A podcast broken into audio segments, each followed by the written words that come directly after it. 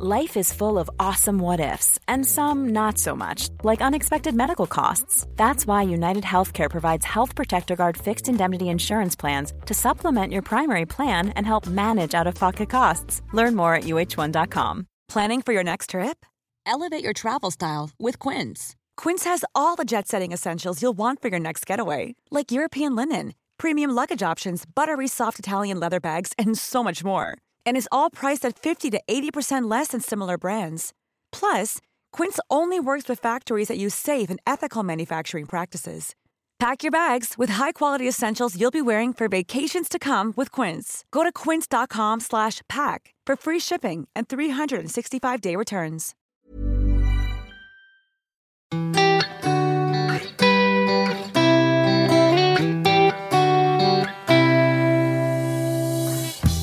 Let's start now. Let's start now. Let's start now. Let's now. start now. Yeah. Okay. Uh, definitely ditch that previous bit. We're starting now. uh, Dear Jane and Fi, I have two observations about your off air Latitude edition. In at number one, did Fi adopt an intermittent Yorkshire accent? We both keep slipping into a Yorkshire accent. I don't know why. Well, we must stop. Yeah.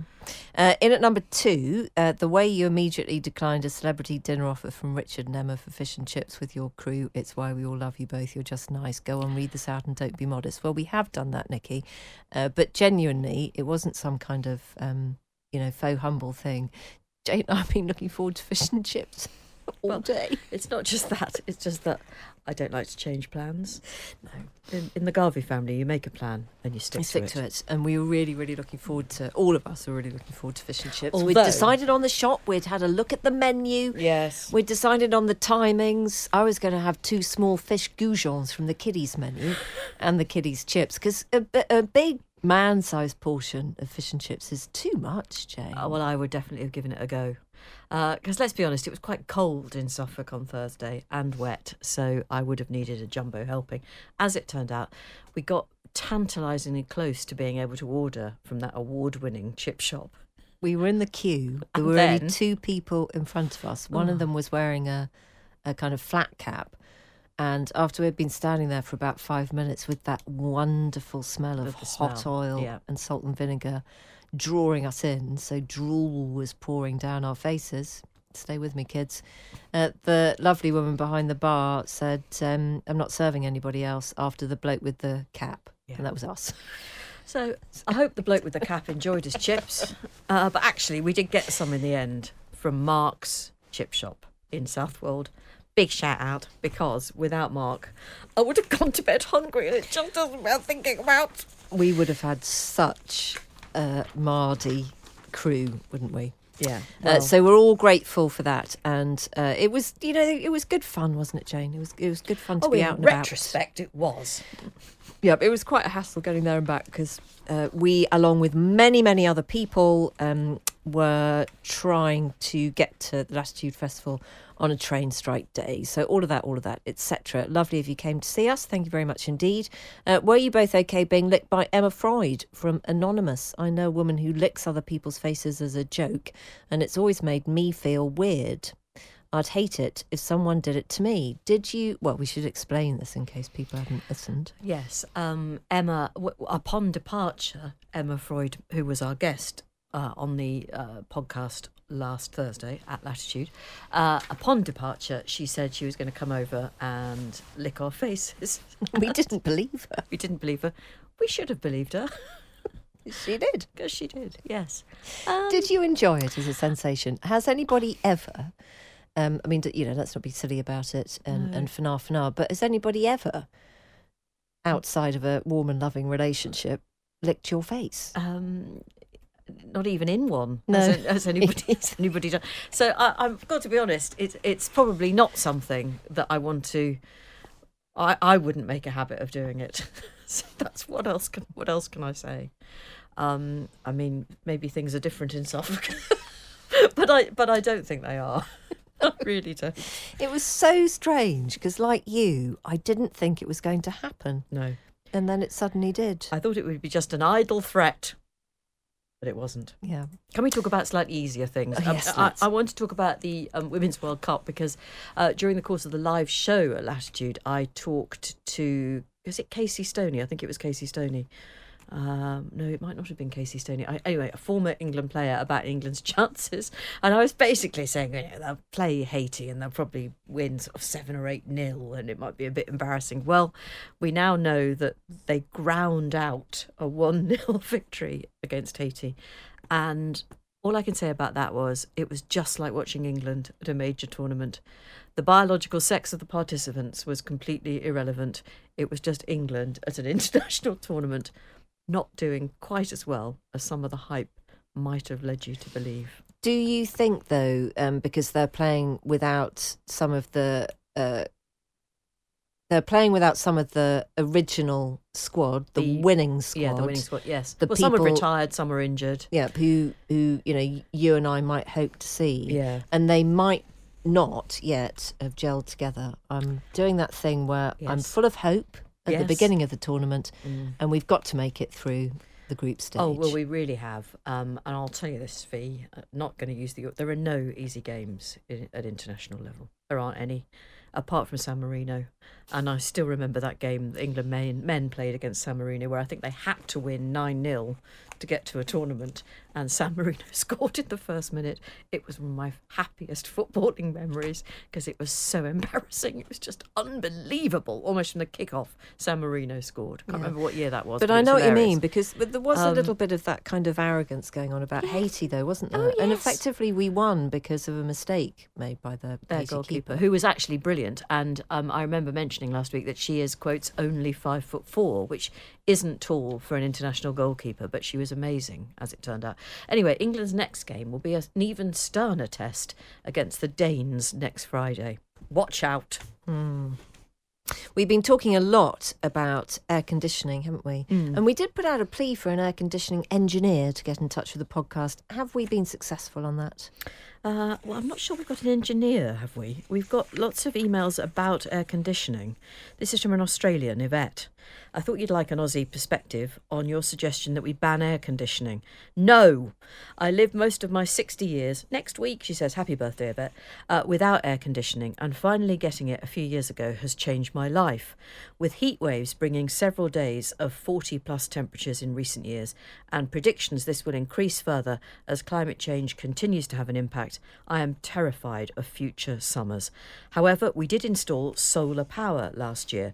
Now I do feel a little better about using the air conditioner when needed. Uh, Yvette's in Melbourne. Thank you very much for that, Yvette. And that's really interesting because that um, reminds me of Sam Walker, who's in Phoenix in Arizona, who was on the Times radio show this afternoon. And she was saying that there's so much sunshine in Phoenix, in Arizona, where she lives, but hardly anyone has solar panels. And she just couldn't understand it. I would say there's a massive, massive missed opportunity there for a commercial manufacturer and installer of solar panels.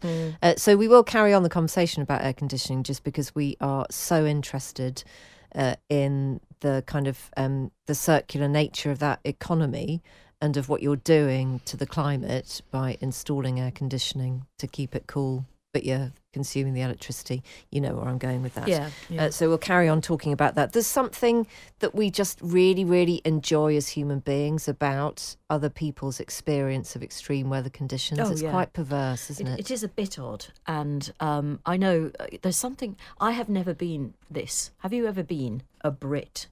Because when you're only ever a Brit if you're abroad and something starts going wrong. Um, and I've never been in that unfortunate position where all of a sudden the newspapers start talking about Brits who need bringing home. I mean, no one ever. Does anybody ever call themselves a Brit? well, Unless think, they're abroad. I think that's it's that's doubly controversial now, Oh, isn't it? God, don't get me started.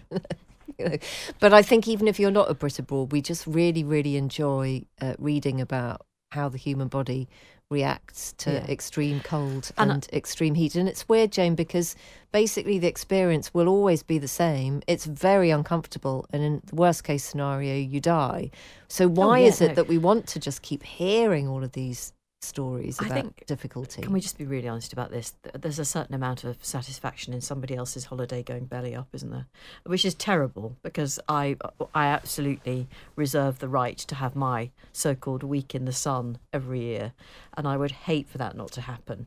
But you can't help just thinking, oh, quite not didn't book Rhodes this week. Uh, which isn't to say if you're going with young kids or older people, it must have been horrible. But let's get it into perspective.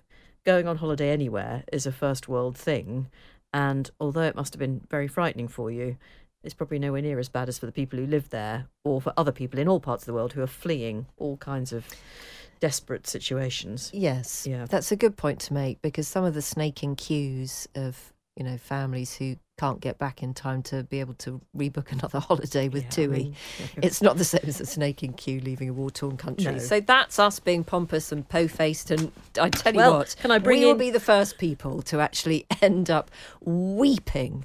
Uh, with abject misery, if we were caught at an airport without a food voucher. Oh my God! Very thought. Uh, talking of um, the same subject, Jenny says, at the risk of sounding terribly self-righteous, the fact that many of us routinely fly to Europe for short breaks and that this has become part of the accepted standard of middle-class living has contributed hugely to carbon emissions and the climate change that fuels inhospitable poolside temperatures. Of course, we rely on our governments and big business to make decisions that will reduce emissions, but it's wrong to think our own personal choices don't have an impact. Research suggests that 37% of the UK's emissions are related to our lifestyle habits, and flying is the single biggest contributor to this, with a much greater impact than our dietary choices or our purchasing habits. There you go. Uh, and that's Jenny, who does work at Guy's, where she is a research fellow. That's at the NHS Trust, very close to where we are now. I would like someone to, I'd like a place to go actually where I could do a personal audit on my own energy use and contribution to global warming, Jane. I'd like to pop in, you know, how much uh, unrecycled waste I make every year, how many miles I travel in the car and then on a plane, and my heating. Do you know what I mean? Yeah, I'd like someone to audit my life and say this is actually the single most useful thing that you, You could, could do. do. But I mean, I'm certainly. It's not that long ago that we did no recycling at all. Well, in some parts of the country, I've been on holiday there, they still don't. What? You put everything in a black bag and it just goes off. What, And it cardboard, felt, yep, newspaper? It felt really weird and Where's really this? wrong. In Margate two summers ago. Wow. So it was just coming out of the pandemic, and I don't know whether that was a pandemic related thing, but we were staying in an Airbnb. And you know, we went through the folder at the end, and we'd carefully separated all of our Yeah. recycling as we would do at home. And then the folder just said, you just have to put it all in a black bin bag and put it outside. And we had wondered a bit actually, because we hadn't seen lots of recycling bins with you know separate colours and stuff, which you do most places Yeah. in this country. So if someone's in Margate, if someone is part of that county council and can inform us, that would be nice to hear from you. Uh, this one from Kate says Dear Jane and Fi, uh, I wanted to write to you about your interview with Lisa Jewell, where Jane commented that if a woman hadn't made it by 45, it probably wasn't going to happen. As a 40 year old woman myself, I really hope this isn't the case, as it means I only have five years to get to where I want to be professionally. Are women really confined to wading in the shallows of a career for the next 20 to 25 years if they aren't where they want to be by their mid 40s? Now, do you know what? That was one of those questions as I saw it coming past, because we were doing the interview together. I did think, God, that is quite a bold thing to say. I think I probably. Um, it certainly didn't mean just women, by the way. I kind of meant, I suppose, if you have an ambition in your teens or 20s to be a specific thing and you haven't got into that line of work by the time you're 45, perhaps it's not going to. Yeah. It's not. That's what I meant. Yeah, but also I thought it was one of those things that actually uh, was really worth saying because sometimes you do. I think we can be a bit surrounded, can't we, with um, messages of positivity about changing career, rejoining a workforce, putting everything into it. Hashtag living your best life, finding your inner soul, a job that's fulfilling, and all that kind of stuff. Yeah.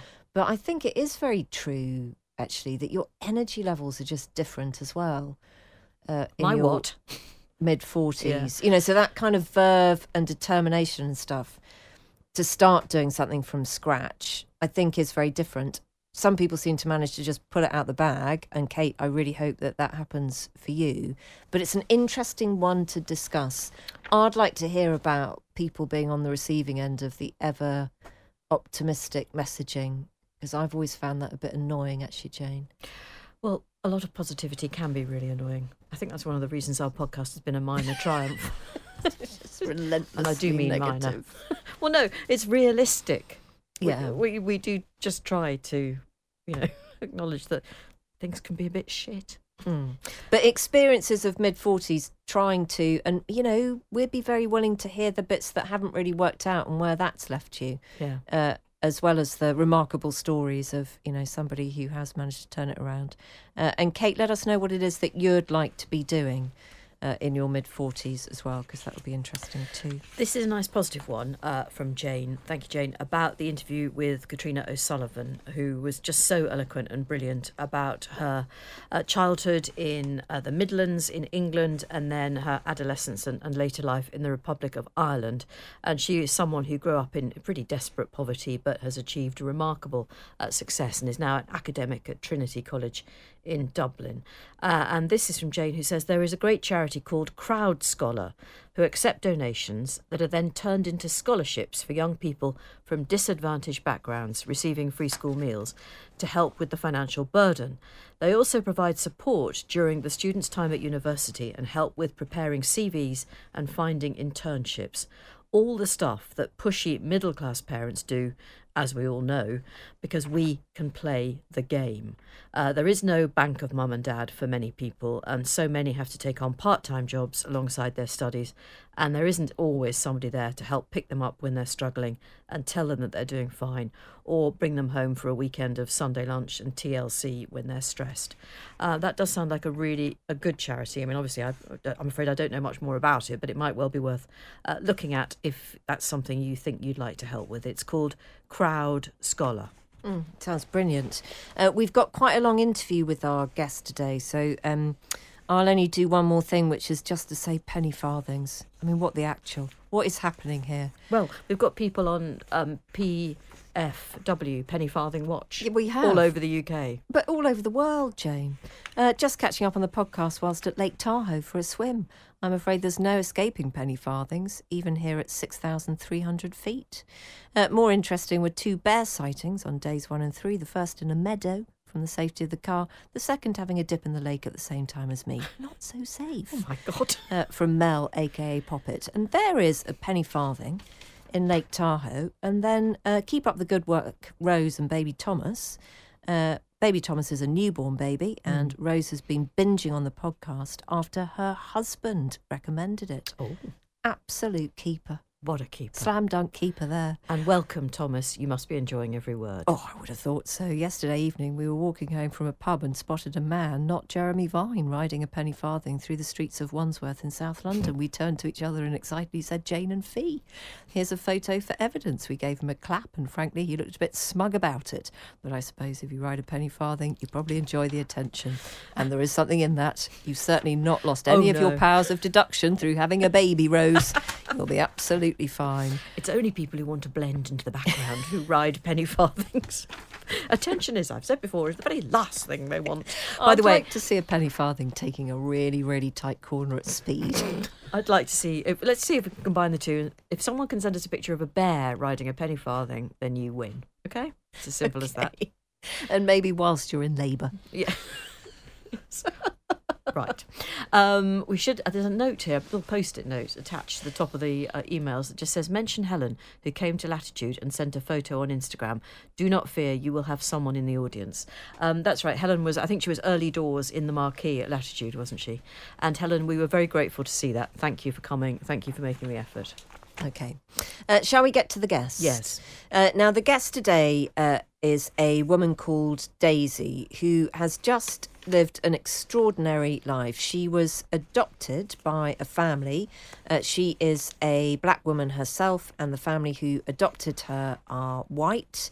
They had other children of their own. She had what she describes as quite an idyllic childhood in terms of all of the things that were provided for her and the kind of place that she lived and the school that she went to. But uh, interracial adoptions can be incredibly difficult for the child, and she certainly experienced quite a lot of confusion and curiosity about her own identity. So she decided that she wanted to know a little bit more about her mum, and her adoptive family told that actually when she was born, her mother had only been 14 years old herself and that her birth father was in his 30s. So, a little bit further down the line, when she was 18, Daisy decided that she really did need to know more about that story. And when she found out who her birth father was, she also found out that he had raped her mother. Obviously, this is quite a triggering interview to listen to, and we completely understand uh, if that's going to be something that affects you. You don't have to stay with us. Come back in about half an hour's time. But what Daisy has to say is really relevant because, as you'll hear, throughout her journey, she didn't just want to change her own life, she wanted to change the way that the system treats children like her children of rape who weren't recognised as being victims of crime. Uh, you should know before we start the interview that there are quite a few people in Daisy's story who she doesn't identify, who don't wish to be discussed, so we don't go there. And you should also know that in August 2021, Carvel Bennett, who was by then 74, was convicted by a unanimous jury at Birmingham Crown Court of raping Daisy's mother, and he was sentenced to 11 years. So I started by asking Daisy when it was that she decided she just needed to know more about her own birth story. I grew up in a university town in the south of England in a majority white village, sort of three miles outside of the town. Well, say majority white, it was all white. I was the only black child for miles around. I wasn't educated with another black child until I was about 13 years old. Um, my adoptive parents had two birth children um, and then obviously adopted me. Very idyllic in many ways, on paper, very idyllic upbringing. Um, very white, middle class, quite affluent area had everything provided for me um, foreign holidays, good education, um, encouragement around sports and education. Um, so, in theory, everything yeah. should have been great. So, we can all hear the but. yes. We? Because, of course, you always knew that you were different to your siblings and to the rest of your family. That's right. And as a black child, I was placed at seven months old, so this is what I grew up knowing. I can't recall being sat down and told about being adopted and why I'm black and my parents are white. I've just, I would have been told, I just always knew. But um, I had to live my life. I've lived my life, particularly in childhood, being so ultra aware of myself, of being different of the looks that that would garner from people, just being very hyper vigilant, hypersensitive, um, carrying a degree of shame, I think, because people would know I'm adopted, so I was not wanted, would could be the narrative of that. So not not a relaxed child, very anxious, very anxious child.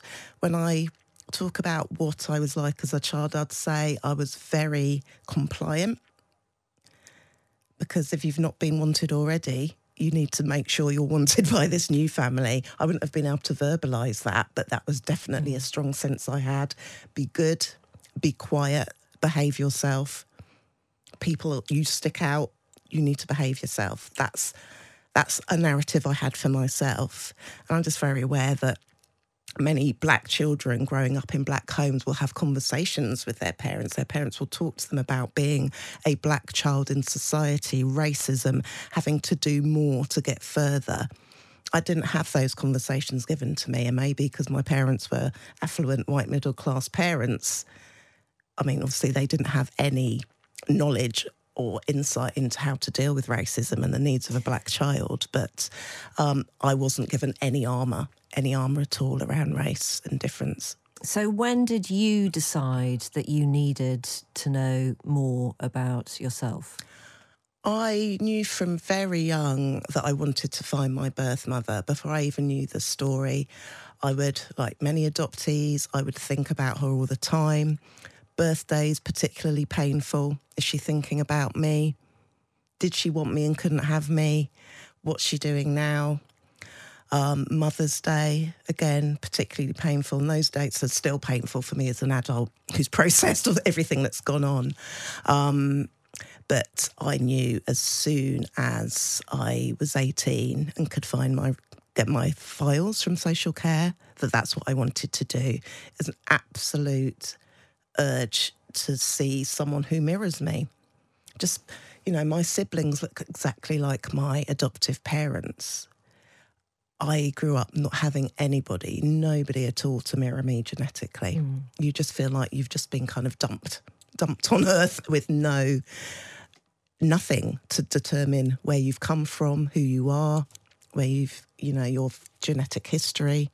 So, how prepared do you think now, looking back on it, you were to find out the story of your birth? I was given no preparation. I knew at around the age of 13 and 14, because obviously my parents spoke to me, shared information at around 13, 14, shared more information at 18, and then obviously I got my records. But um, at the age of 13, 14, I was aware that my birth mother would have been around that age when she was pregnant with me. And I can picture myself being in a classroom thinking about that and how horrendous that would have been. So being this was age. information that your adoptive family yeah. had given you? Yeah, that was on a social services report. It simply said birth mother at the time of this report was 14, birth father between the ages of 30 and 35. Just written like that. Nobody filled in what that could mean. So you find yourself about the same age as your birth mother, trying to imagine your connection together, trying to imagine her story, her connection to this older man. And had you thought about the very dark reality that it may well have been a sexual assault, a rape? I think the ages I was when I first saw the information about the pregnancy, how old she was, it just sort of, I remember thinking, oh, that's really odd. That's quite a difference. As I got older, and by the time I've got that information passed to me in my files, it wasn't a surprise, but it was shocking information. And the shocking, shocking that it happened to a child, shocking that she told people, disclosed the name, shocking that social care and the police had been involved, and shocking that nothing was done. it was not enough evidence. You've got a pregnant child disclosing rape and the perpetrator's name, who was a friend of the family, and yet nothing happened. And of course, you are the evidence, yeah. aren't you? Yeah. yeah. So uh, take us back to being 18 and deciding that you want to find out more about your story. And you wanted to meet your mum, didn't you? Yeah, yeah. When I got the birth record, sat down with a social worker. It's called birth records counselling. It's not counselling at all. Not counselling at all. It was going through the records, and there you go. Off you go. Have a think if you want to make contact. When the rape was fully confirmed in those files, I immediately wondered if my birth mother was going to meet, want to meet me. I absolutely understood why she wouldn't have wanted to have done. Obviously, at this stage, I didn't know what she looked like, what the perpetrator looked like. Um, so, am I going to be turning up with the face of her perpetrator? Also, I represent, as far as I was aware, the worst thing that had happened to her, not just a rape, child abuse, then the pregnancy, hiding the pregnancy, labour, and then the separation. Horrific. Um, so I did not know where that was going to leave her in her life. This happened when she was 14. She only turned 14 a couple of days before I was born. This happened when she was 14. Would she want to see me? Had life taken her down a route where she wasn't alive? Had she just been killed in an accident? Had she ended her life because of what she'd been through? Um, so, really torturous. What was it like when you met? We organised that I would go and stay for the weekend, which is insane. Absolutely insane. I was young, didn't think about it, you know, and I'm a social worker now. So you just think, oh my gosh, what was going on? But I don't regret it. I don't regret it. I didn't set out to kind of have a mother daughter relationship. Obviously, was not sure how it would go at all.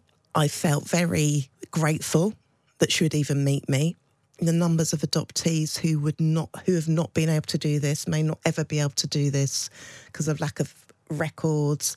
Birth parents don't want to meet them, denial, the shame. I've just, I would have met her anywhere for however long because that's what I needed to do. Uh, we obviously do uh, need to talk about your birth father. Is that a term that sits very uncomfortably with you? Do you know what? Birth father doesn't. I think it sits very uncomfortably with other people. Right. I've had someone say, he's not your birth father. Well, he is. My birth mother gave birth to me. I just gestated in her, and he he was the rapist. His sperm inseminated her.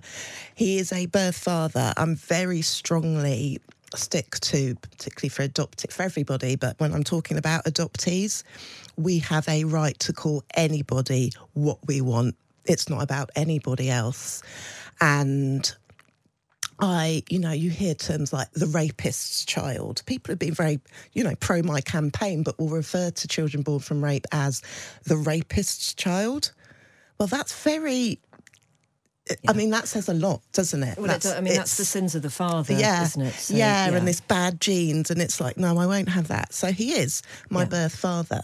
My dad is my adoptive father, but birth father is exactly what it what, what it is, what it says on the tin. And I think it may make people uncomfortable. And people need to think about that because he is half of my genetics, half of my ancestry. And I will not give him that power not to be interested in that part of my life. Life is full of awesome what ifs, and some not so much, like unexpected medical costs. That's why United Healthcare provides Health Protector Guard fixed indemnity insurance plans to supplement your primary plan and help manage out of pocket costs. Learn more at uh1.com. It's that time of the year. Your vacation is coming up. You can already hear the beach waves, feel the warm breeze, relax, and think about work. You really, really want it all to work out while you're away. Monday.com gives you and the team that peace of mind. When all work is on one platform and everyone's in sync, things just flow wherever you are. Tap the banner to go to Monday.com. There's never been a faster or easier way to start your weight loss journey than with PlushCare. PlushCare accepts most insurance plans and gives you online access to board-certified physicians who can prescribe FDA-approved weight loss medications like Wegovy and Zepbound for those who qualify. Take charge of your health and speak with a board-certified physician about a weight loss plan that's right for you. Get started today at plushcare.com slash weight loss. That's plushcare.com slash weight loss. plushcare.com slash weight loss.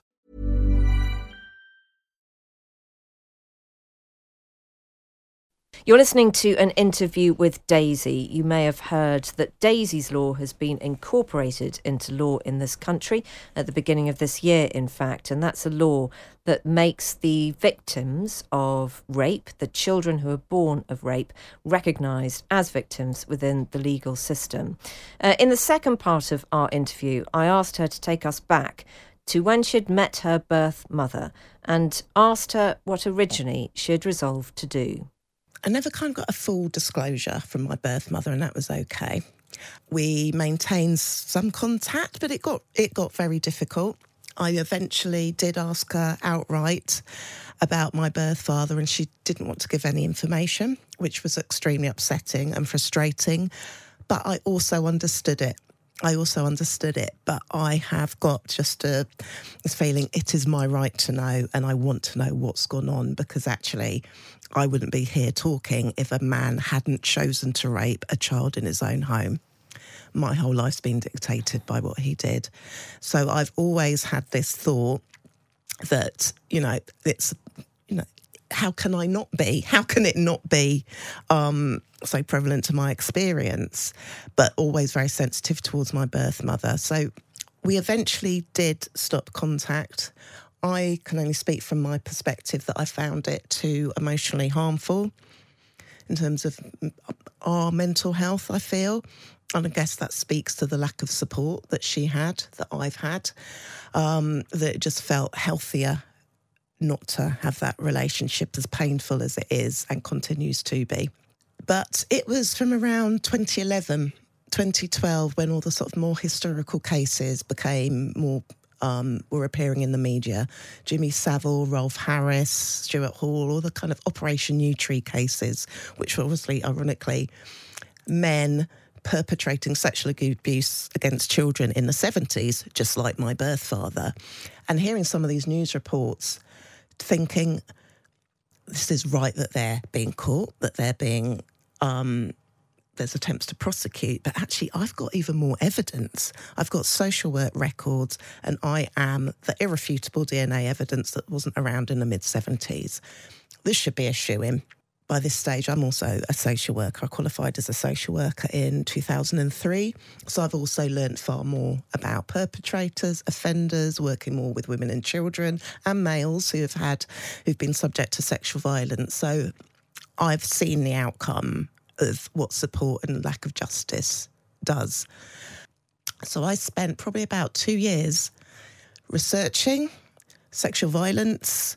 It was very clear that people born from rape were not represented in any research, any information at all, really. I remember looking up support for people born in rape from in my very early 20s absolutely nothing nothing at all that shows me that anybody else was going through this but I just knew that couldn't be right. That couldn't be right. And I was in the unique position that I knew mm. about my background as well, with no one being, actually, this is a really interesting bit of law. Because I just thought, God, it just needs somebody who's like, not even wants to do the right thing per se, but it's like wants to make a name for themselves. Because this is, you know, even then, rape convictions so low. Um, I know Birmingham City Council were under special measures. There were huge issues, huge issues around West Midlands Police in terms of inspections around success around rape and sexual violence cases. So the atmosphere felt right. Um, and I approached my birth mother to say, look, I've been doing some research. I've heard read about evidence based prosecutions you should not have to come forward. You did what you needed to do. I want to see if I can do this in my own right, but I want to let you know what I'm doing. Her response was, Well, this has taken so long. If anyone wants to contact me about it, I don't want to be involved, which I completely understood. Why should she have to be? Part of my reasoning for doing it this way was, of course, because I knew the criminal justice system was so horrific for victims. This is a rape sort of 40, less than 40 years ago by the time I was speaking to my birth mother, but nearly 40 years. She'd been let down by every professional, by family members. Why should she have to come forward? And like I said, I wanted to do this in my own right. And it was about justice for the both of us, not just her, but for me. So, what then happened? Because obviously, we are now talking from an extraordinary position where you have managed to change the law. Yes. So, in a very good, in a summary, as much as I can summarise, um, it's been grueling, absolutely grueling. Working in social care at the same time, working with women who've had children removed, high levels of sexual violence. So, doing that job and seeing the injustice and lack of change in how women are supported and going home and doing hours and hours of research and looking at other ways to get the police to listen to me. So the police did go out to see my birth mother, came back, no, not going to do anything. She's the victim. She doesn't want to make a complaint. I made the point there's a man who is at risk of children to children. We know the high rates of reoffending for him to be living his life at risk to a community was sickening to me, absolutely sickening to me. Um, and even you just thought, yeah, it just was nonsensical. The lack of concern for public protection was staggering. And I'm coming from a position as a social worker. It was just staggering by the police and social care. Eventually, I met up with an assistant director of quality assurance and safeguarding from Birmingham. He assured me there'd be a, which I thought was remarkable, got someone to come and meet with me. He said there'd be an in, uh, review of my files.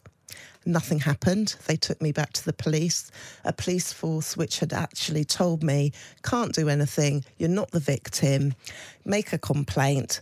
I made a complaint. Um, and I was deemed vexatious. I made a complaint about their lack of investigation of a child rapist, and they deemed me vexatious, which again was staggering. I'm vexatious, and yet, meanwhile, this man who's had 40 years to offend gets away scot free. So, how do we go from that point to the point at which you are actually in court and for the first time you're seeing your birth mother and your birth father in the same room? Yeah. So, eventually, you know, contacting various people um, with Jeanette Oldham at Birmingham Mail. Uh, articles written about my case 2017 didn't get any response from MPs, the local police force, no one. And in 2019, the Victoria Derbyshire show featured my story. Even that was grueling. My birth mother did give permission, which was fantastic. But I got to the point when I thought, this is so ludicrous, so ludicrous, and so dangerous.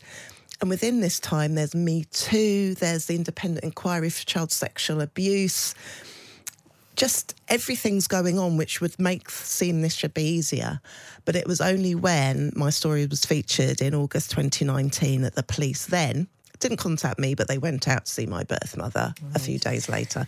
So, uh, with the glare of publicity? Yes, it yeah. was absolutely publicity that got them to do anything, which is disgusting. Not not the rape and pregnancy of a child. Not this man has forty years to rape children down his street, even because I turned up on his doorstep, surrounded by children. It was going to the media. So what happened to him? So, court was 2021, as you said. First time I was in a room with both birth family, mother and father. At one point, I had to move over so my birth father could sit down. They didn't usher him through to the dock. He was kind of left wondering, was stood there. I had to get my friend to move over so he could sit down. I remember looking around at the police like, what? I mean, there was no care for me, no care for me through the victim and witness services, through the police, nothing. It was disgusting, disgusting. But on the 3rd of August 2021, he was sentenced to 11 years in prison. Well, I mean, I want to say well done, but I mean, you know, the, there is no celebration about something like that. It is justice that you fought so hard to get.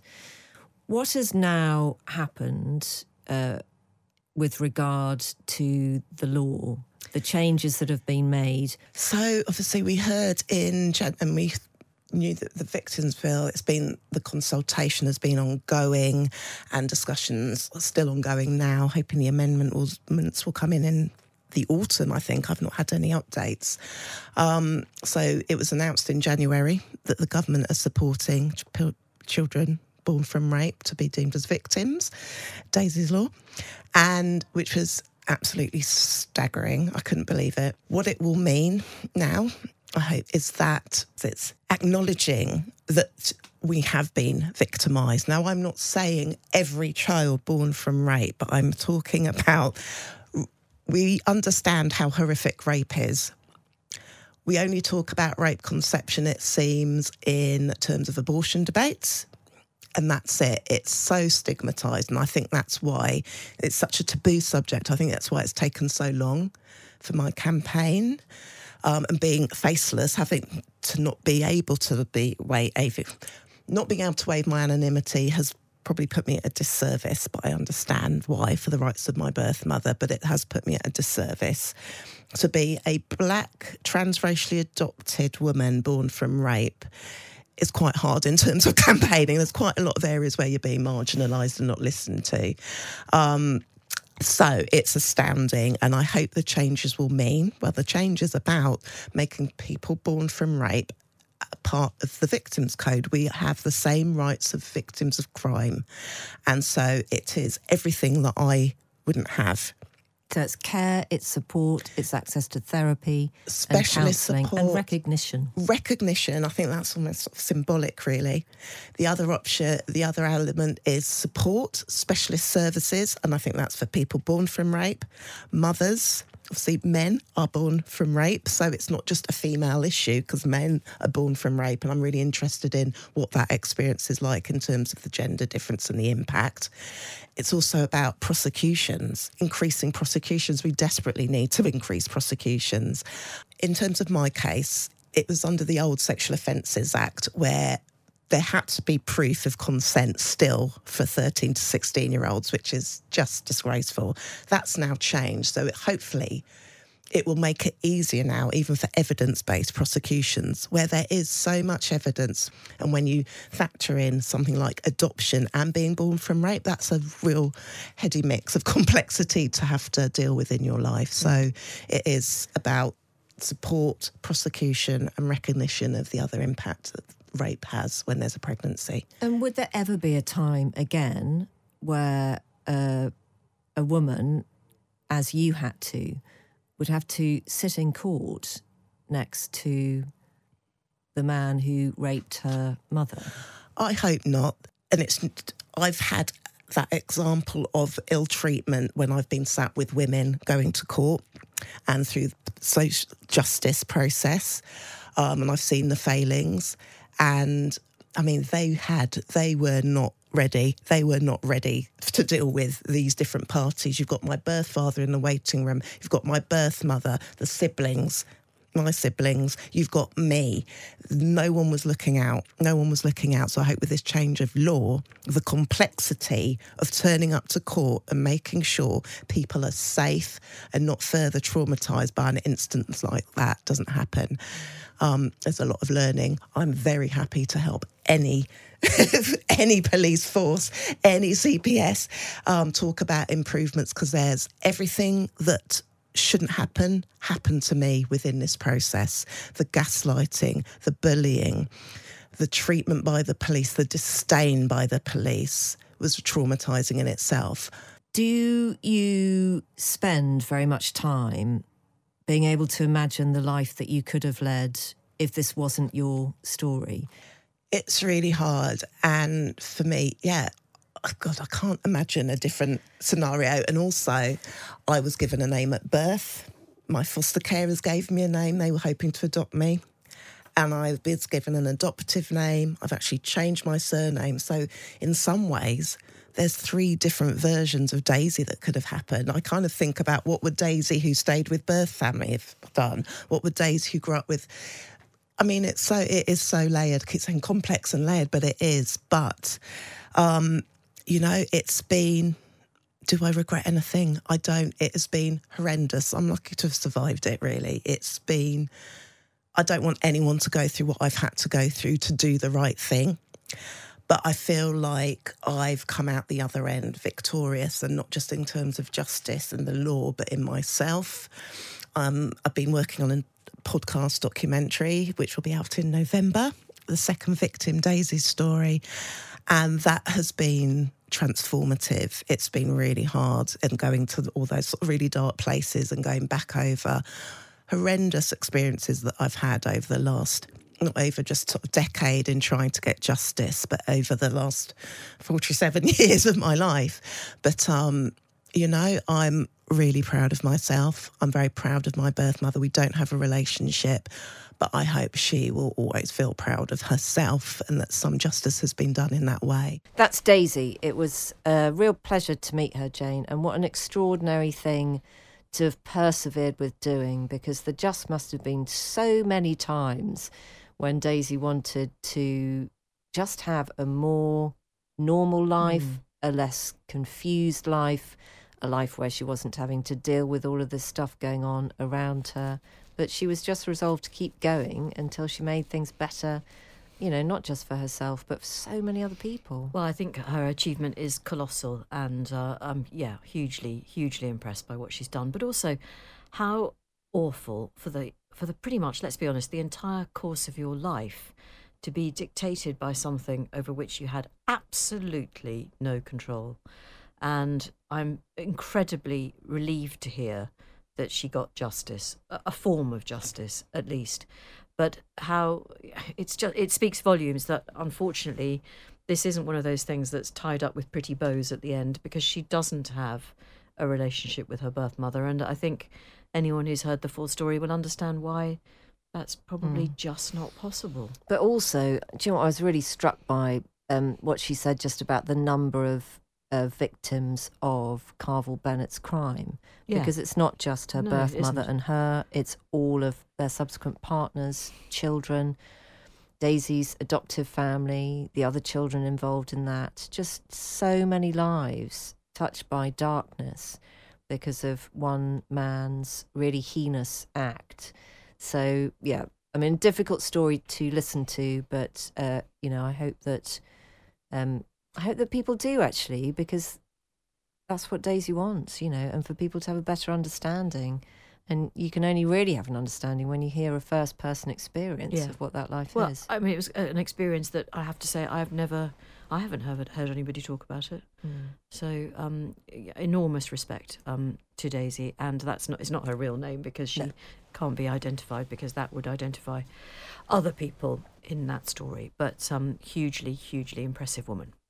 Uh, if you'd like to email your thoughts, it's Jane and Fi at times.radio. Uh, you can send us stuff about all manner of things that we are discussing on the podcast. It's the same one for our on air programme, which is Jane. Jane and Fi at times.radio. No, when is the programme? Oh, when is the Jane? program? Oh, sorry, I, I had a sip of a rather extraordinary tomato-based martini cocktail at about quarter to five, and the ramifications are still being felt. I So knew this had happened. the accent. The accents come on again. Um, now it's three o'clock, isn't it? Well, yes, it's not three o'clock now. Kick-off is But- at three o'clock. Yeah. so yes, a very very long first half, two hours.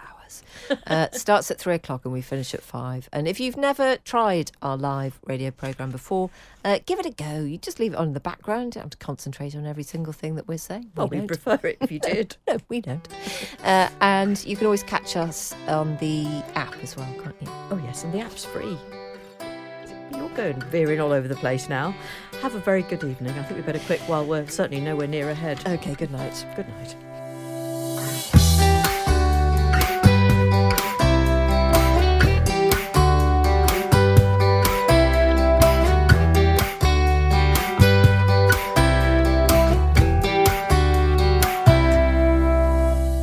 We're bringing the shutters down on another episode of the internationally acclaimed podcast Off Air with Jane Garvey and Fi Glover. Our Times radio producer is Rosie Cutler, and the podcast executive producer is Henry Tribe. But don't forget that you can get another two hours of us every Monday to Thursday afternoon here on Times Radio. We start at 3 pm and you can listen for free on your smart speaker. Just shout Play Times Radio at it. Uh, you can also get us on DAB radio in the car or on the Times Radio app whilst you're out and about being extremely busy.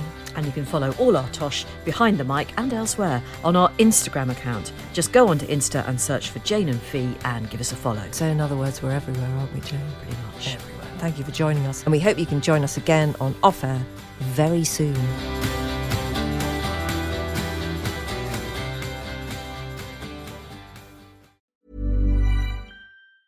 Planning for your next trip?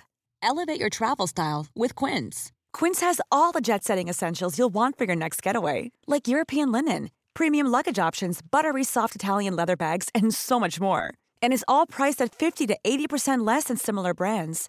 Plus, Quince only works with factories that use safe and ethical manufacturing practices.